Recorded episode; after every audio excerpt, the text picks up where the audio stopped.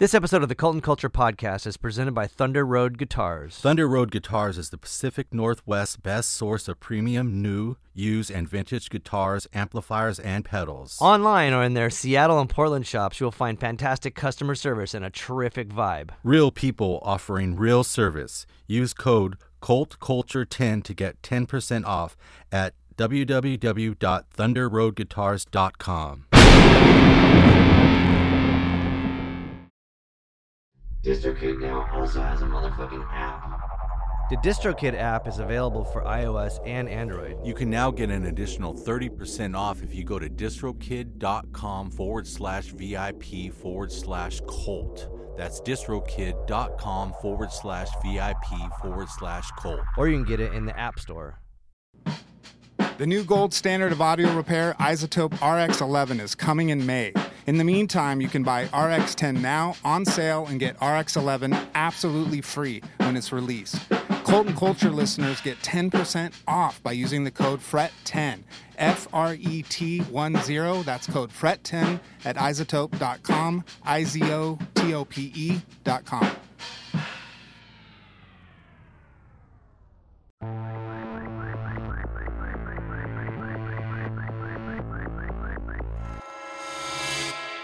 Planet B. Welcome to episode 5 of the Cult and Culture Podcast by Planet B. This episode features Adam Gnade, author, musician, writer, punk, farmer, weirdo, etc. The thing that I wanted to start off with is, well, first of all, like, can you just give everybody a synopsis of your life, but like how you got to where you are now? Because we met through your publication, Fahrenheit. Yeah. And I don't know, maybe just go for it. Biographical information. From day one. Yeah, I grew up in San Diego, and my friends and I ran a weekly paper in town called Fahrenheit San Diego, and it went for about a year and a half. It was really popular, but our publisher was kind of, I don't want to talk shit, but he was kind of a lunatic and like sort of a dick, and we had to like, everybody had to get out because we were just like so stressed out all the time. Weird. And like he would yell at us all. It was like, he was like a traditional like news publisher that like Spider-Man's boss, you know, like J. Jonah Jameson, right? Is that his name? I don't know. Kind of like that, like Spider-Man's boss, and like Spider-Man hates his boss, and. But so it was like pretty ahead of its time, I think. Yeah. It worked out. If we had a different guy publishing us, I mean, it probably would have been, you know, a lot. We'd probably be still doing it, maybe. I remember everyone was kind of psyched because it was like the first time that was like our world or like our community was like, it wasn't like, you know, San Diego Reader and City Beat, and I mean both the Reader and San Diego City Beat and the Reader touch upon stuff, but it's very general, and this was like, it seemed very specific to like more underground culture and like 100%. Social politics and stuff. So we hated the Reader and City Beat. Yeah. I think the City Beat's gotten a lot better in recent years. Yeah, I think the Reader's still not as great, but I don't know. People have infiltrated, like the bassist for Bobby Bray's band, Innes, works there, and Chad. Yeah, Chad. Yeah, he's a good guy. Yeah. So it's cool to have like someone from our team. Yeah, I've noticed that. Yeah, they've done some cool stuff lately, but it was both of them were just dog shit. So why did you end up? Oh yeah, of course. And that's why we started it, because we were like, Jesse and I had lived in Portland, and we loved the Portland Mercury. And so you'd already lived in Portland and then moved to San Diego? Yeah, I lived there for like 6 months. Back and forth. And we came back right before 9/11, and then we're like, let's just stay here. Let's come back. Wow. And we wanted to do something that was more like good weekly papers that were like bringing the community together and actually covering cool stuff that wasn't just like what Slam or City Beat were covering. It was just like Sprung Monkey and stuff like that. Yeah, of course. Law. Yeah, it's like a slightly stupid kind of cult culture. Cottonmouth King. Yeah. Bob it. So you hated your publisher? Oh, we didn't hate him. He was just, you know, he was like a kind of a troubled guy. So why'd you stop? You just had to stop because we were just so stressed out. We had to pull the plug because everybody was getting ulcers and. Wow. Weird. Yeah. Well, you needed that person apparently. Yeah, because it was like cost like $10,000 a week, I think, to publish it. Wow. Because salary for everybody that was working there, and then the printing was really expensive. Huh. It was really expensive because we were doing like 40,000 copies. I didn't realize it was that massive or expensive. Super expensive. Wow, that's crazy. And we didn't have anything. We didn't have any money. Were you already like an established author at that point? Not really. I mean, I'd done like a little bit of writing here and there. I mean, I was doing it all the time, but nobody knew that I was doing it. You know. What was your first thing that you published? So I had this deal with myself that if anyone was ever interested in doing like a book of fiction by me, I would quit journalism and just do art stuff, art writing, you know, like fiction and the songs and things like that. And so somebody in 2007 like offered to put out a book for me, and then I quit everything and just did that. I mean, that was called Hymn California. Okay. So let me backtrack. Do you have any kind of education, writing education, or did you learn this somehow? I had like a few mentors that kind of like helped me along the way. There were like people that worked for the magazines that I would work for, and like older people that would kind of push me around and tell me what to do. And as far as writing? Yeah. Huh. But mostly just from, I read a lot. Oh, cool. Yeah. That's great. And then I remember, okay, so you published your first book, and then you started doing music as well? Yeah, I started doing them about the exact same time. Okay. And I was writing the book while my first Talking Songs record came out. But you had moved out of San Diego at this point. Yeah, I think I was living in Virginia while I was working on both of those, and I was there for like 6 months. I remember you had left San Diego. And then went to Portland. Fahrenheit was done, and you had sent me a CD, and I was like kind of enamored by it because it was strange to get the CD that like mentioned, you know, Golden Hill and like it was cool. Like that was probably the first thing that I recorded. Okay.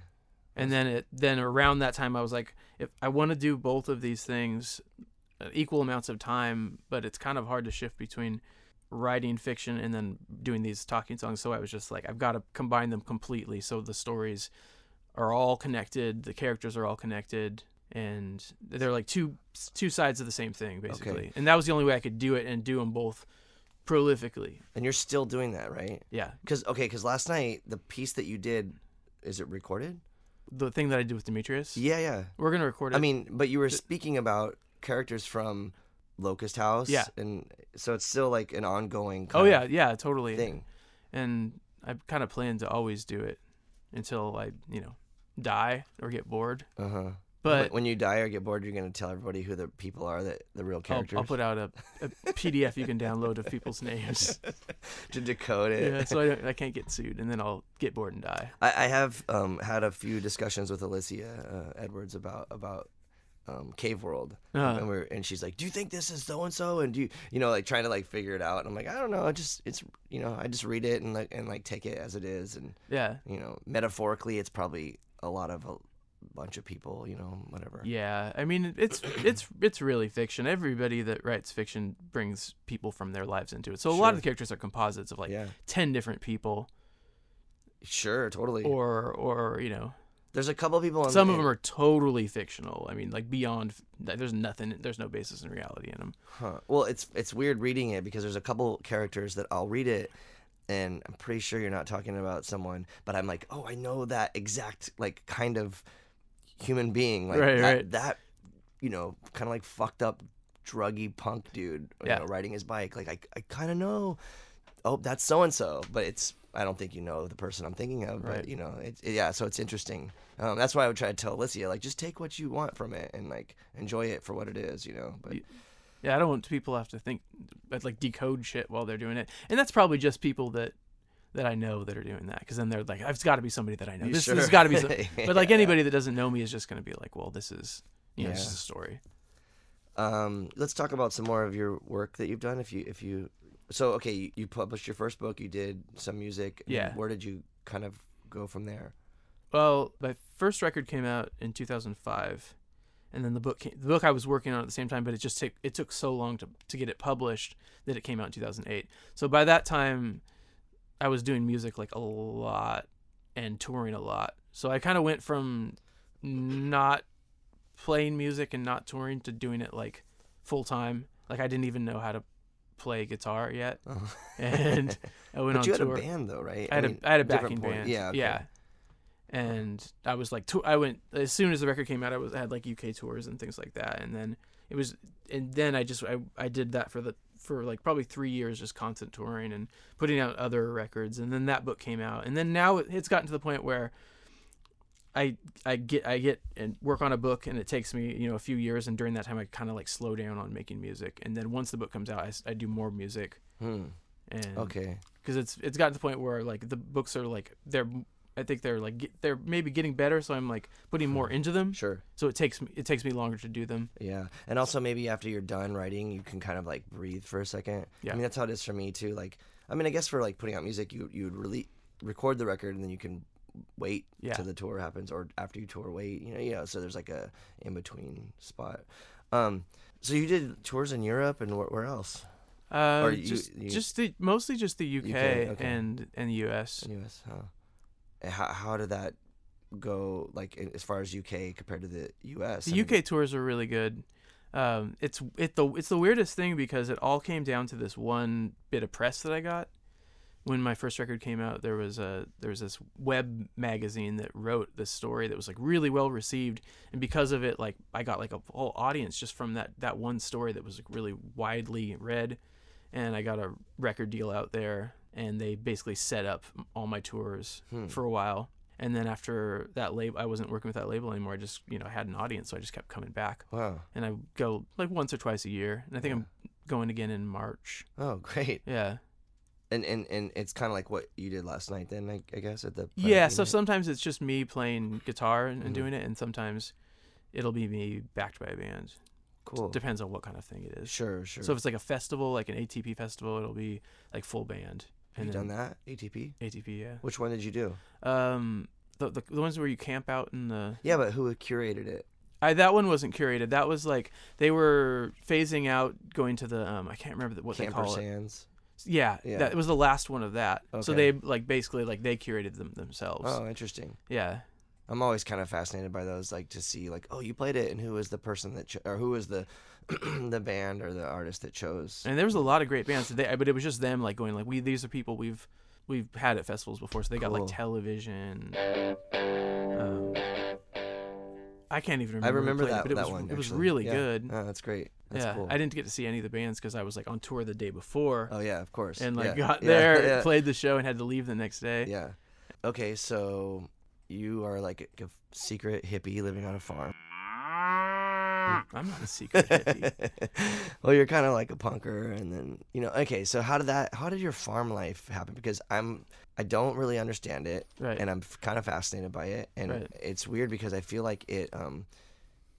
I feel like you're able to do all these things from a different perspective, a much different perspective than like what me or Luke are used to. So what can you talk about how you went from civilian life to farmland life, I guess, or Well, this was about 7 years ago.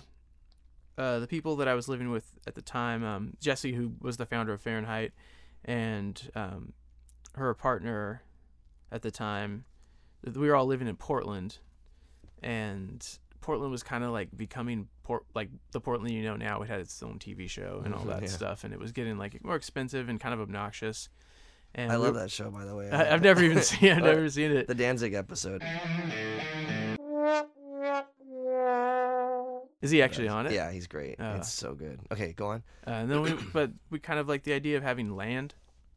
And so we're like, well, let's just go to where there is land that's cheap. And we went out to Kansas. And I'm the only one that's left from that original group. They've gone to other places. And so it's me and my girlfriend, Elizabeth, and we have 3 acres, and we have a bunch of rescue animals that we've taken in. We grow a lot of crops, a lot of food. We had a massive amount of garden this year. And we just, we just do anything that anybody else would do in the city, but we do it out there in kind of social isolation. No offense by this, but why? I mean, obviously, you can... I guess politically, you avoid certain things, or you're people live off the grid or whatever. I understand why, but why? Well, one of the main reasons is I really like having a lot of land, and we only have 3 acres, which for a real country person is nothing, but like when you grow up in the city, like you've got those, it's great. You can just walk forever and there's space and you can do whatever you want. You can be as loud as you want. You can be as weird as you want. Yeah. You can start fires, burn things, blow up things, and just have room to spread out and not have to answer to as many people as you'd have to answer. There's no like neighbors banging at your door because you're up all night or anything like that. I mean, yeah, okay. I like the freedom of to have a lot of space to roam and just the peace of being out in the country. I mean, everybody knows how you know, the tranquility of being in the country. Sure. And that's a big part of it. But so then I want to know about the rescue animals, but then also I know like you were telling me about like some of the crazy weather conditions and stuff. I mean, that seems like a lot to take on. Yeah, you know, like with the animals specifically. So I don't know. How did you become like a farm sanctuary, I guess, or animal sanctuary? Well, we're not like an official animal sanctuary, sure, or anything like that. We just took in animals and. Where do you get them? Or like, how do you take them in? I'm sorry, I don't understand. Right. They all come from different sources. You know, when you live in the country, and you have like one animal, some people come by and they'll be like, "I've got a goat that I don't want anymore. Will you take it off my hands?" or something like that. Or and you're just like, sure, I'm going to take a goat. Yeah, so the original ones, we had 2 sheep, and Jesse, when she was living there, basically bought them from a slaughterhouse and brought them in, and then slowly we started adding more things. And we've had other ones that we've adopted out over the years. Got some dogs. One of them was a hurricane survivor, and... We're not really actively taking on rescues or anything like that. Yeah. You know, we could, but it's a lot of work. Sure. So we just have, like Elizabeth and I have this small little group and, try to give them the best life they can. Yeah. And, it's nice to have chickens running around, yeah, and to be around animals. Sure. Yeah. And sometimes it's not nice, it's a lot, it can be a lot of work. Yeah. Or it can be completely chill. It's like sometimes you're just fixing fences constantly and you're like dealing with sick animals, and sometimes you'll go for months and months where they're just peaceable and everybody likes everybody. No. You mean there's like, what kind of conflict do you deal with? Animals that escape, like animal escape artists. Mm-hmm. We have got this dog that can like jump over walls and like he's like a superhero. You'll see him like jump over buildings and stuff. It's amazing. It's not great. So that, or the chickens will start little warring factions that they'll decide they don't like a certain group of chickens and they'll go to war with them and stuff like that. That's crazy. Yeah, I mean that could be probably interesting stuff to kind of observe and reflect on and use like for writing or something as well. Yeah, it's interesting how that works. All right, so. What about, how did Locust House come into play? I don't remember. Maybe. Well, we talked about doing books with 31G and Pioneers Press, and that's where it started. Okay. Because we were like, let's do something that like really brings the two together, as and that's what that was. It was like a bet from the same world as 31G stuff. Sure. Seems like a long time ago, but I guess it was just like a couple years ago. Wasn't that? Yeah, I don't think it's that long ago, but it seems like all the things that you write about are not from like a farmer's perspective, which is really kind of interesting. Yeah, well, I mean, I don't really feel like a farmer. But I mean, even at the Zine Fest, you were selling like patches and stickers that said "Farmers Against Fascism." That's true. But I mean, I get the like sort of like, not to dumb it down, but like the shtick or like the. Not that it's a gimmick, because you farm and you're against fascism, so you're legitimate. Right. But like, because I was like, we're in San Diego, like in Balboa Park, and there's like people like interested in farmers against fascists, and it's like, I'm trying to like think like who is that person taking that? Like, are they a farmer or like? It seems like your perspective is from you have like, there's these two worlds, I guess. Yeah. When I think about you, I think of like, I don't know. Yeah, I kind of think of it's interesting. Well, I'm definitely not writing about farmland or my life out there. Yeah. And I might someday. I've got the idea of what I want to write about, and it's kind of this, the storyline's already been set and it takes place in my hometown, which I know better than other places. Yeah.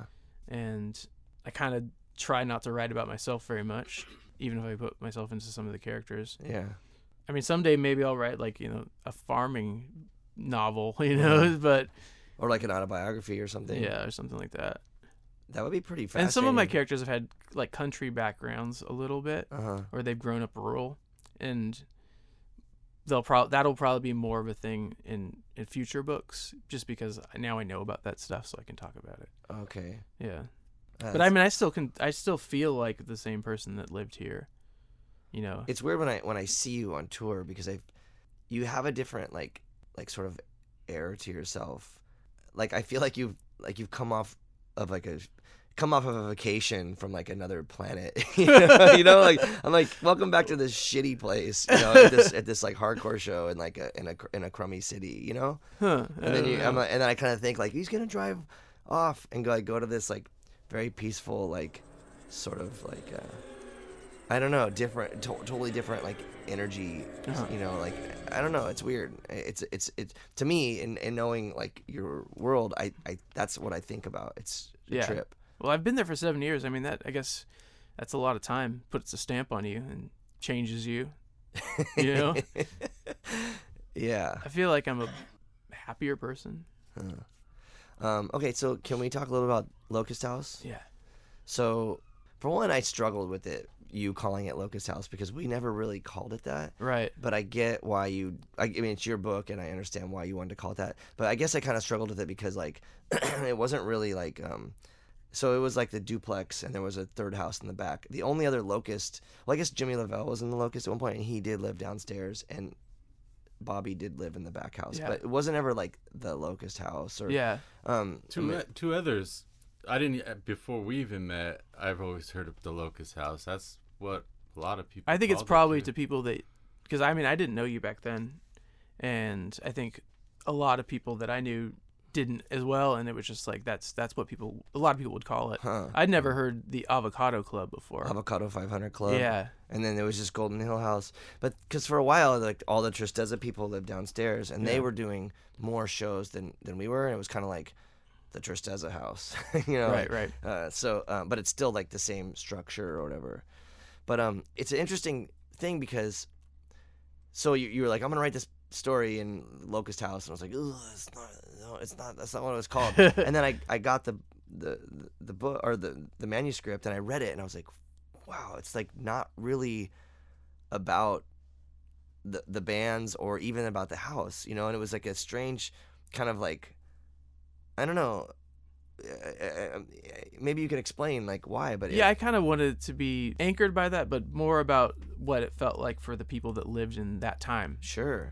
And sort of because that's what, you know, there's a bunch of different characters in the book and you get their perspectives, and I wanted to like kind of harness like what I felt at that time and put it into all these different characters and sort of show how things felt. At least for me. And because it was weird because I thought it was, there's so much culture about San Diego and it was there only a couple little references to like the bands that played and that one night of the show that, you know, kind of like sort of like built around or whatever. But like it for the most part, I remember just like reading it and kind of just like feeling like noticing all these other elements that are not musical and not punk and not you know, things that are like our world or whatever, you know, like, but it was just really San Diego, like almost like it would be really appropriate to have it in like a cultural studies book or a class or something, you know, like if someone was like trying to learn about a certain kind of culture or something, you know. And it was weird because, you know, it dealt with substance abuse and it dealt with domestic violence and all these different things, you know, that like I think are very real and but it kind of like honed in on like a really interesting community, I guess, the community that we were all part of, you know?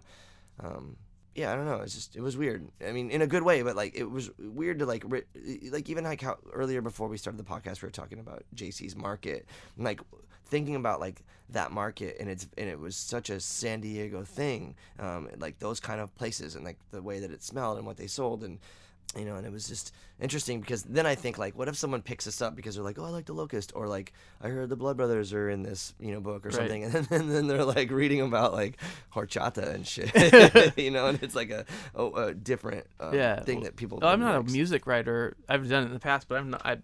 I don't know if I could have written a book that was just about music. Sure. And I don't know if I'd be interested enough. I'm more interested in the people, whether they're the people in the bands or the people that are coming to the shows or just the guy that sells corn by 7-Eleven. Yeah. and the neighborhood was a big part of it. You know, I wanted to write sort of a love letter to what Golden Hill felt like at that time. Sure. It's weird too, because it was, I mean, we're responsible for it, I guess. Like, you know, we were all like the poor punks, and where do we live? And that, you know, we live in the ghettos, and then that's the first sign of attraction. Like, oh, there's these artists or these weirdos, and then like gentrification is like right behind. Yeah. You know, it was weird getting pushed out of that community. You know, I fucking would love to live there again. Like, anytime I go drive through there, I'm like, God, it'd be great to be able to live here again. And it still looks about the same, but it's glossy. Yeah, yeah. It was shitty. I loved it, and it's just like everything got smoother and prettier and more expensive. And yeah, it's a trip though, because I think about this, and it's hard like maybe discussing this with someone that's so when I first moved in there, it was the first week or something, I moved in there with a couple other people, and my roommate Aaron Richards, him and his girlfriend, he was an Antioch Arrow, him and his girlfriend lived there, and the first week, I guess, they got jumped on our front lawn, like in the grass, by these cholos, and they were trying to steal her camera from her, and it was like, that would not ever happen anymore, you know. I mean, there's probably still cholos and stuff, but they're not gonna go like jump you on your front lawn, you know. Right. And it was crazy too, because there was the two rehab houses across the street, and occasionally we would see our friends go there, you know, and it was just like a fucking weird thing.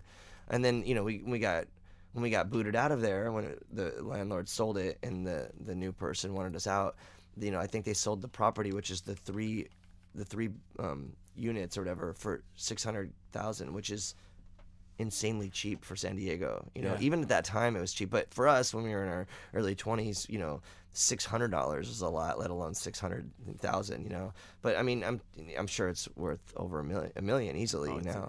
Yeah. Which is crazy to think about, like all the shit that went on there, like, you know, people shooting heroin and people like setting shit on fire and like the fights and the cops and like. You know, all the sketchy shit, like, you know, waking up and there's like people that have like took a bunch of NyQuil or you know, cough syrup and vomited all over the carpet, you know, I mean, they ripped the carpet out, you know, it's like, and now it's like $1 million home, you know, it's weird to see that.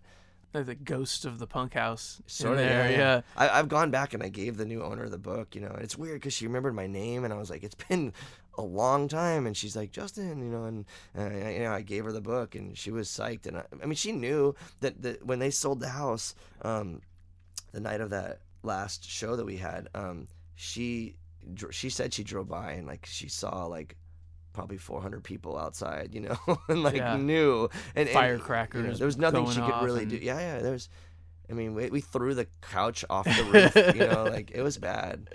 So I mean, so like when I read it, it didn't seem about like, I thought it was gonna be more about like the debauchery that surrounded the house, but it was more about like San Diego culture. Yeah. Why did you take that angle? I guess. I don't know. I felt like it'd be too easy to write about all like the crazy shit that happens, you know, anybody can do that, but I wanted to make it more like, yeah, the culture of San Diego, which is a weird culture, you know, especially for someone who grew up here, this weird like fancy beach town, and then the strange art that comes as a reaction to that, which is one reason I always liked that community, because I grew up at the beach, and I was always kind of dissatisfied with like the bro life, you know. I didn't, and I just never felt at home. And then when there was like something that was like dark and churning and like crazy and brutal and weird, like, and just different, it felt like a good reaction. It felt like the proper reaction to living in this like conservative beach community. So before you like became who you are and like the things that you're into, what, like when you were like normal, you know, in the beach community, like what was like the first thing that would like bring you in, you know? Does that make sense? Yeah, probably just going to the Che with friends. I didn't even know what it was at the time, but I had friends that were a little bit cooler than me. None of us were cool at all, but they'd be like, "There's this band at the Che, let's go see it." And that's the point. No one was cool, so like, that's where we were all supposed to go. So who was it that you saw? Oh, I don't even remember. It might have been like a Che fest or something like that. I mean, was there something that you were like, "This is my home"? You know? Well, the first time I saw The Locust was a big one. That's in Locust House. You know, one of the characters talks about that. You know, that character is, that's just me autobiographically that's talking about that. So that's like, I wanted to show like that's how that was. And I don't even remember a lot of the shows. I just remember a general feeling of being there and being like, whoa, this is totally different than anything I've ever seen, and it speaks to me. And there was like quite a few shows. I think mostly it was when Ezra was booking. Oh yeah. And he was booking really good stuff. Oh yeah. And it was, I mean, there was so much stuff happening at that point. So. Yeah.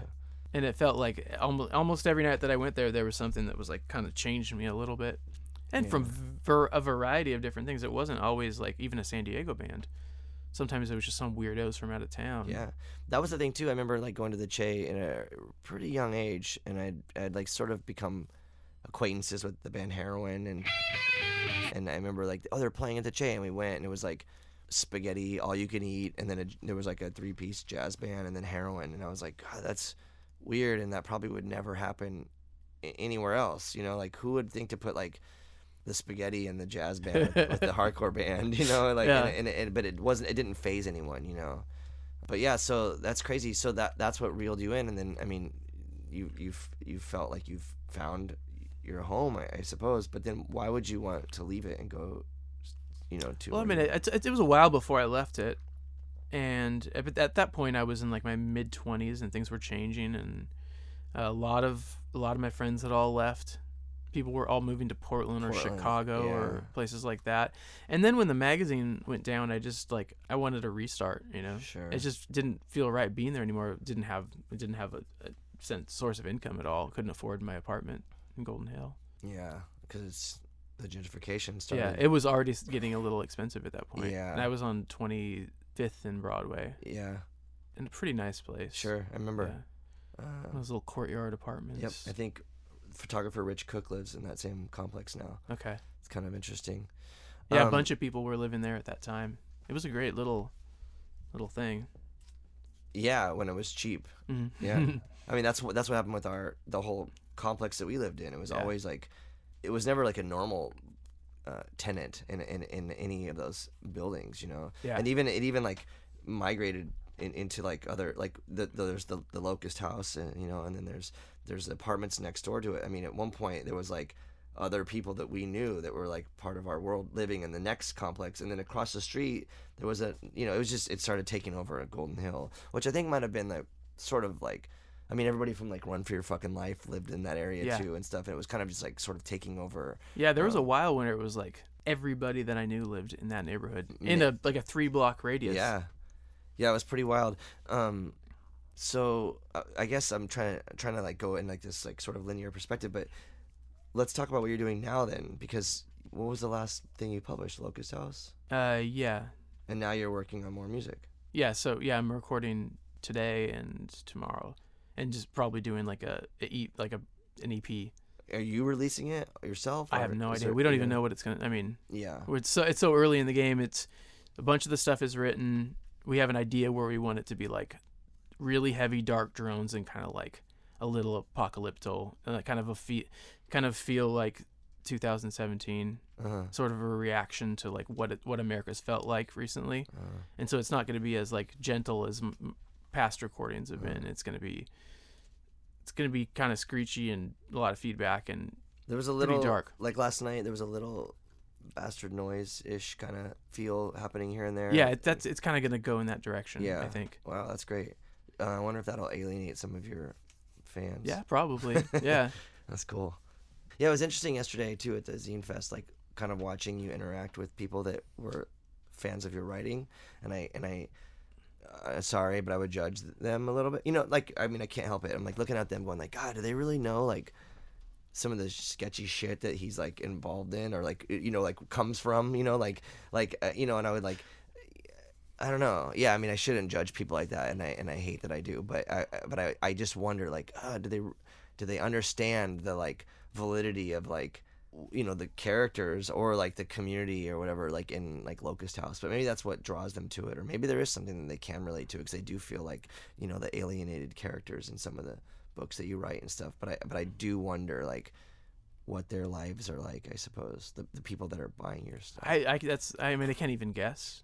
Yeah, you know, I meet a lot of them, and They just come from all walks of life. Yeah. And some of them like certain things, and some of them like some people will read my books and they don't understand the music at all. I think that, I mean, most people I would say get the books versus like music, because it's kind of a weirder concept. There's sure.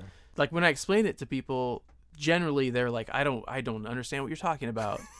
Like there's you don't sing, you talk, and then there's music. But to me, it wasn't weird or anything, because like I liked a lot of music that didn't have singing; it had screaming, uh-huh. and that just seems like just different kind of vocals. So you're talking about people that like pick up your music, people that read the books and then they've heard about my music and they're just like, I don't even want to go there because that just seems, I don't get it. Yeah, I mean, I don't get the concept because it's so avant-garde in a general perspective, I guess. You to know, me, it doesn't seem that way, but I think to people they're used to. If you like only listen to pop music and you or even like indie rock or something, sure, like, yeah. Well, like, what the yeah. I mean, that's still a sort of like mainstream-ish. Yeah. You know? I mean, it's not something that you could. There's no chorus and a verse, and you know, like the beat is off or whatever it is, you know. Right. So, but it would be more like an artist kind of like thing than like a musician's thing, I suppose. Yeah, and I feel like people that are into art, like people that go to galleries and stuff, they always get it because they're used to like thinking outside of the certain lines that music has to be a certain yeah. thing. So they'll be like, oh well, yeah, I'll give this a chance and see where it goes. I hate labels and shit, but like people always say like, oh, what do you know, what is your job? And I hate saying musician because I don't know how to read music or anything, and I mean, I guess I am a musician, but I also do things like, you know, like other stuff, you know, and it's all kind of to me related, you know, and so yeah. I would just like avoid it. But I would just say I'm an artist, but that sounds a little douchey to say that too, but it is the truest sense, because music is art, like you're saying, yeah. like your music is art and your writing is art and spray paint on the wall is art, so it's really like, you know, a general definition or label, but like, what would you say? Right. I mean, I'm exactly the same way, where those two things that I'm doing are such equal parts and interchangeable to me. Like, I have a hard time saying writer or musician, even though I'm doing both of those things. Mm-hmm. So I do. I mean, I've been interested in art all my life. I used to draw as a kid and stuff like that. So I do consider myself an artist, and it feels fucking weird saying it. Uh-huh. And I hardly ever say it because people are like, oh, so that means you paint, right? No, yeah, no, not yeah. really, but it's like, it's making art. And for a while, you know, I stopped even telling people that I was a writer because I didn't feel like one. Huh. I've got these things that, yeah, they feel like the same exact thing to me. To other people, maybe not so much, but. So if you say writer, what would they think? Like, you write, like, I mean, you are a writer. I am, so like, yeah. What would they like assume that you were? I don't know what people assume. Yeah. But it just felt weird. It felt weird for me to like say that, because then it meant I wasn't the other thing. But I don't know. I feel like sometimes I have to like give things context and stick them together for me to do them and to understand them. I like to yeah. Have things be on a certain line and make sense so I can do it. But you can be a writer and a musician and have them separate. Lots of people do that. So your resume would say writer, musician, and we were talking about resumes earlier with the pizza. The pizza eating contest. Yeah, I don't. I try to just stay away from having to tell people about that. Yeah. To define it. It's good too. I always like, people always ask, "Oh, what kind of music do you play?" And I've come to the easy way of just saying annoying, and it always gets like a good reaction to me. A good reaction, like they laugh and they're like, "Oh, that's funny," like, and I'm like, "Seriously, that's annoying," or they think like, "What the hell just happened?" And then I get to walk away from the conversation. I don't have to like tell them like a URL or some shit. Yeah. You know, I can just bail and that's it. So, yeah, I wonder if there's like a term for like a writer, you know, or an author to say like what do you write? And you're just like, I don't know what the word would be, but they'd be like, what the fuck? And then they're just stumped, and you don't have to like deal with it anymore. Right? Because you know? I can't really explain my songs to people because nobody gets it. Sometimes I'll be like, I make like soundtracks for. Like voiceovers for movies that don't exist or something like that. I mean, that's pretty accurate. I've had that happen before, and people were like, oh, okay, I kind of get that. I don't get that the movies don't exist, but I understand that this is almost like a narration of a movie. But you call it talking songs, right? Yeah. I mean, that's very accurate, I think. You know? And that's also partially because I fucking hate spoken word. Yeah. And I fucking hate it. And I hate the word spoken word. It's just I always think of dog shit. That like cadence, that like sing-songy cadence, ah na na na na, uh-huh. makes me want to like put a nail in my head or something. There's some cool shit though, like from the Beat Generation, there's definitely like cool really stuff. Like radical, like sort of political spoken word stuff that I was always really, I mean, I guess if you, I don't know, it's different, because if you were like, if you were a Black Panther, you're going to have a different perspective of it. Yeah. You know, or, I don't know. I was going to say something and I lost. A lot of it for me was like the reaction, where I knew that if I told somebody that I do spoken word, they would immediately think of a certain awful version of it. Coffee shop. Yeah. Poet, all that type of stuff. And I didn't want anybody to think that way. And it was a, I mean, maybe like you shouldn't have to think about that type of stuff, but I was like very conscious about not wanting people to think about it in a certain way. And so that's where I came up with talking songs, because I wanted it to be its own thing, and I didn't want people to think of coffee shop poetry bullshit. To me, like, some of the music kind of seems like a I don't know, like maybe like Moss Icon or something, you know? Right. Like, yeah. There was a lot of just talking, and there was no real structure with the lyrics, you know? Yeah.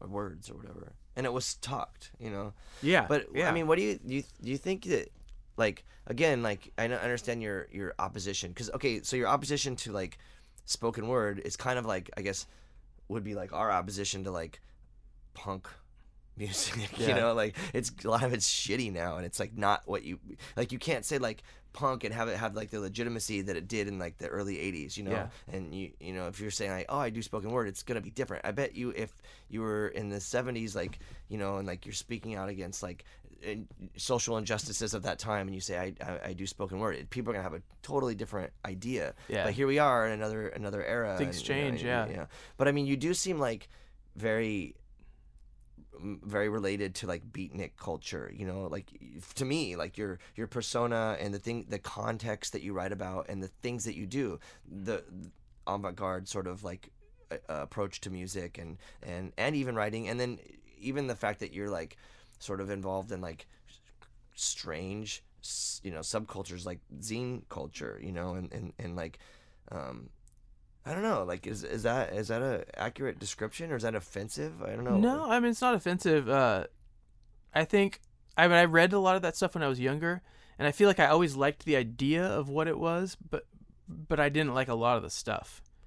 Like what? Like the books and the I didn't like a lot of the artists. I really liked the idea of who William Burroughs was, but I never really felt his books that much. Huh. And I liked a couple of books by Kerouac, and I read all of them, but generally they didn't really do much for me. So, but I liked the idea of like what the Beat Generation seemed like to me, seemed like a kind of a cool idea, and it was like a reaction to this like stuffy 50s and 40s mentality, and it was probably pretty powerful at the time. Yeah, I mean, I guess it's different because the world was different, and they were rejecting and like developing different things than we would have to assess. But I don't feel like I'm a part of that or like a descendant of that or anything. There's also like, I don't know. I don't feel, one of the weird things about the talking stuff is there's not a lot of people that, there's people that do it. There's not a lot of it that I like. And I think it'd be kind of cool if there were other people doing it, doing the same thing, so I could feel like there was other people like that I respected doing it, you know? So I could feel like there was some kind of movement or something, but I don't, I feel very like isolated in that. So you know, I definitely have, you know, friends in bands and stuff like that, and so I listen to their music. I don't really listen to anything spoken. It's fascinating. I can't even. Moss Icon's a good one, though. I didn't even think about that. That's like, when I would put on Moss Icon records, I would be like, what the hell? And I've thought about doing records like that, where it's like louder, heavier, but it's all, it's not talking. Sung, and it's not there's no lyrical structure. Yeah, it's just a thing, if, you know. I mean, I'm assuming he writes it out. Maybe it's free form. Yeah. I don't know. What do you can you think of stuff like that musically? I know a few things, but it's not enough to where like, it's not like I've got, you know, a really close friend that's doing that. We're going on tour all the time. I just tour with bands that sing, and, you know, like other bands. I don't. There's not a culture surrounding what I'm doing. Folk, like maybe, but then you kind of teeter again, like with another like realm of. I think that's kind of where folk came into play, like as the musicians, the songwriters themselves writing the lyrics, were probably like writers but wanted to merge into the music and found a way to sing, as opposed to I see you doing. Yeah, I mean, a lot of people do that. I know that Richard Hell, the reason that he did the Voidoids was because he wanted to do poetry, but he knew that nobody would read his poetry because nobody really reads poetry or buys poetry books. So he's like, I'm going to put my writing into the Voidoids. And he made this like weird, you know, style of lyrics, kind of surrealist and like indebted to the French symbolists and things like that. Wow. So that's why he did that. That's from what I've read. Yeah. Do you ever think about that? What? Like really going, I mean, cause singing? You never have a band. Yeah. I mean, I have, and it's just, I've had a lot of trouble with having a band when it's like my name and then the reviews all just talk about the lyrics. And then the people quit the bands because they're like, well, this is just about you. So what if you did like what Richard Hell did and you're like, I'm going to start this band and call it this thing and utilize. And I've had that before, and it's still like the reviews still talk about the front person. Since it's like spoken, people talk less about the music, even if the music's really cool and there's like a lot going on. And it's always been, I've never been able to like keep something going together, like a touring thing that that would last like a tour. It's interesting. I so what comes to mind is like someone like Zach Hill. I wonder how that would work out, because he obviously is into weird shit, you know, and like very creative. Like maybe it wouldn't work because he's like pretty punishing with drumming or whatever. But it would be like, what would a, if you did something with him, like who are they gonna write about at that point? You know, like you have like these two. If like, there was like a personality, sure. Like it's not like you, the author, and then like these musicians kind of backing you. Even though if it was still a band, it's like you're still like the guy or whatever. You know, so it would be like if you had like this sort of not all star, but like, you know, like these people that are all kind of established, and then we are a band and we do this thing, you know, and that would probably work a little bit better. The only time that's kind of worked for me, or having a band's worked for me, it wasn't really having a band, but a lot of the UK tours, all the UK tours that I've done have been with this band Youth Movies, and they would, we did a record together and we would record together, and they would back me up for part of my set. But like everybody, they had like a bigger fan base than me, so people really knew them. So when we were playing it, everybody really considered it a collaboration. It wasn't like I didn't have like a backing band. Okay. So people knew these guys and they liked their records probably more than mine. So it was, that worked pretty well. But it was, you know, it's a band in the UK that I couldn't just like, you know, tour with all the time. But that worked well, and it was always like everybody was happy and satisfied with what we were doing. There was no like ego problems or people feeling like they were left out. That's interesting. Yeah, but that's probably part of it. They're, you know, I like that kind of like superstar idea of having like a bunch of people that people already know, established or whatever. Yeah. Huh. So what do you? So you're working on this new album. Yeah. You don't know what you're gonna do from there. You're working on new writing. Yeah, I have. I have a really big novel finished, and it's like I'm kind of like punching above my weight a little bit with it. Wow. What do you mean by that? Like I'm trying to do things that I don't know if I'm good enough to do yet. With the novel, it's really ambitious, and structurally, it's kind of like it's a tough structure that I'm doing. It's not like experimental tough, but it's like I'm trying to do a lot. So I wrote it, and I'm kind of I stopped looking at it back in maybe February, and I'm kind of giving it some time off, and then I'm gonna go back into it and see if I should actually be doing this. When you say you're gonna go in the studio today, are you guys just gonna do the music and you'll write over that, or do you have? So I wrote the lyrics completely out. I basically like came up with a around the same size set of lyrics as what we did on our track. Okay, like 25 minutes, half an hour, or something like that. I sent it to Demetrius, and we basically talked about like what we wanted, what we were interested in at the time, and what we wanted it to sound like. And so he's recorded a bunch of like of tracks already. It's basically like what you guys heard at the show last night. It's sort of like that. Cool. And he's got stuff recorded, and then that's like half of it's almost done. It's the basic tracks, and then I'm gonna record my vocals over that, and then we have the other half of the record has like kind of a little bit of a different tone.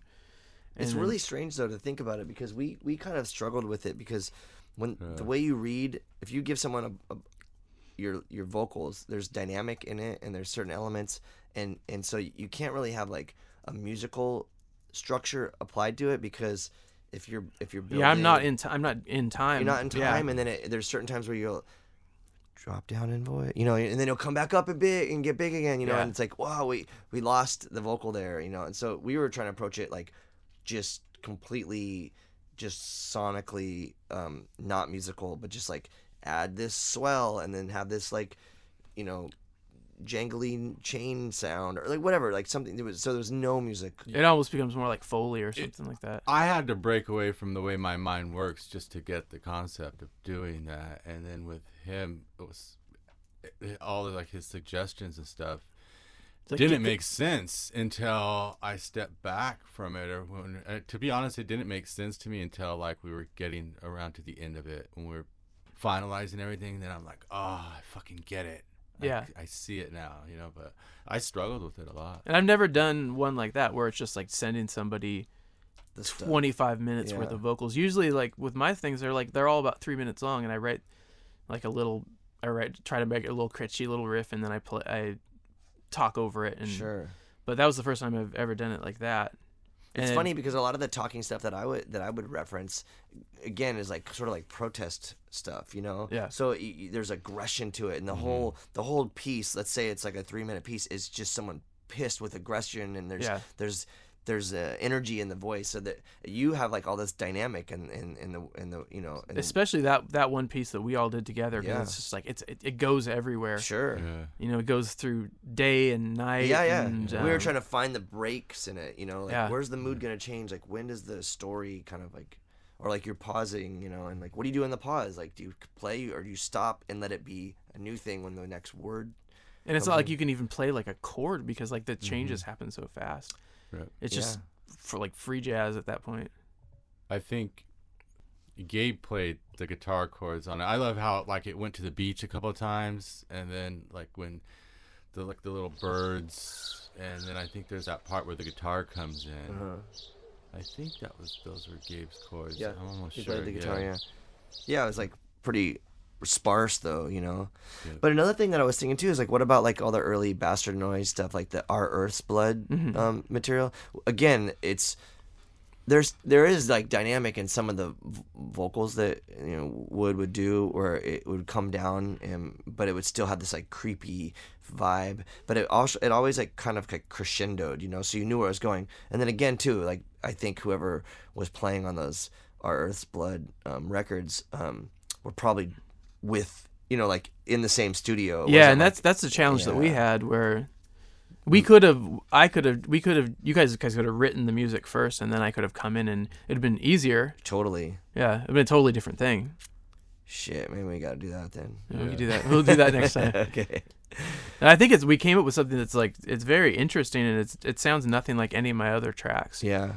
And the people that my friends that, or my audience that doesn't like the more traditional things, really liked that one, because they were like, this is like completely outside of guitar chords and like, I mean, I think our point was to like utilize what you're saying and put it in, put the listener into that, like, you know, like we were referencing like like NPR like shows, like a podcast, right? You were talking about that podcast, you know, like or like you know, This American Life or something, where you listen to it and you're like, oh my gosh, like they're doing dishes and you can hear the dishes, or you know, whatever, or something simple like that, or the dogs barking.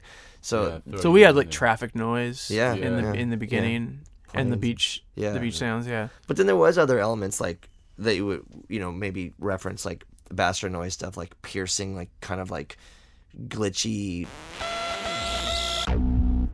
you know, which makes you uneasy, like when you, and it would go with the dialogue, you know, and you're just like, oh. And this thing that we're going to be recording in the next couple of days is going to be more like that. Yeah, it's going to be a little sharper and harsher, and I'm really excited about that. Cool. And more aggressive, because it's, you know, it's been a pretty crazy year. it definitely has. Yeah, this is like the Trump era record. Statement about the dog shit of the last year. That's good. So there you have it. That was the Adam Gnade podcast with Planet B. So be sure to check out the Planet B collaboration. With Adam Gnade, life is the meat grinder that sucks in all things. It's available from 31G.com. And also check out Adam's books, which are all available at pioneerspress.com.